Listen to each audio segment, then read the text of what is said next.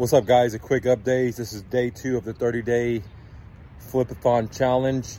And on day two, I was too sore, so I didn't go pick up any bikes, but I did give about 30 offers and I got myself 3 deals. So out of the 3 deals, tomorrow I'm gonna go pick up 1 or 2, okay? So today, I just hanged out with my family. I washed the trailer.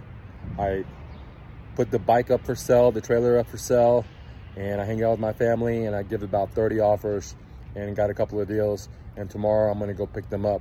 So today was a pretty easy day. I was pretty sore, but I really wanted to go pick up bikes every day. But you know, unfortunately, I've been working out too hard and I'm 45 years old, so it's kind of catching up to me. All right, so tomorrow will be a great day. I'm gonna pick up a couple of bikes and I'll keep you updated. Thank you for clicking the like button. Thank you for sharing. If you're interested in joining the Flipathon, there's a link below. Join now. Peace.